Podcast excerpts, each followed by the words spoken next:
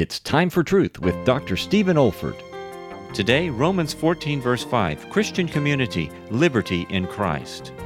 One man esteemeth one day above another, another esteemeth every day alike. Let every man be fully persuaded in his own mind. We hear so much today of what is called academic freedom. We hear so much today of freedom of speech. But the greatest freedom of all is the freedom of conscience. Every other freedom flows from this.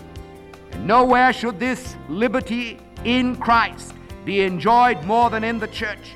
The very fact that we are a fellowship of love should guarantee our right to be free to think and be persuaded in our minds concerning these issues that we're talking about. For again, let me remind you, Paul is not dealing here with fundamentals, but incidentals. He's not dealing here with doctrine and duty clearly outlined. He's dealing with diets and days. He's dealing with the scruples and hang ups that become all of us because of convention and custom. And he says, Let every man be persuaded in his own mind. And if you can't do that in liberty within the fellowship of the love of Jesus Christ, it can't be done anywhere else. This is David Olford.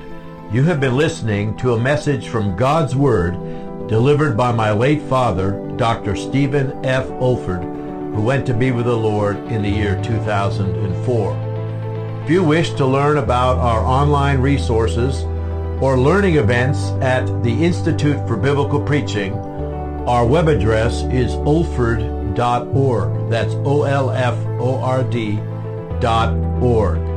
You also may want to benefit from our online video training on expository preaching, which can also be found on our website. Thank you so much for listening.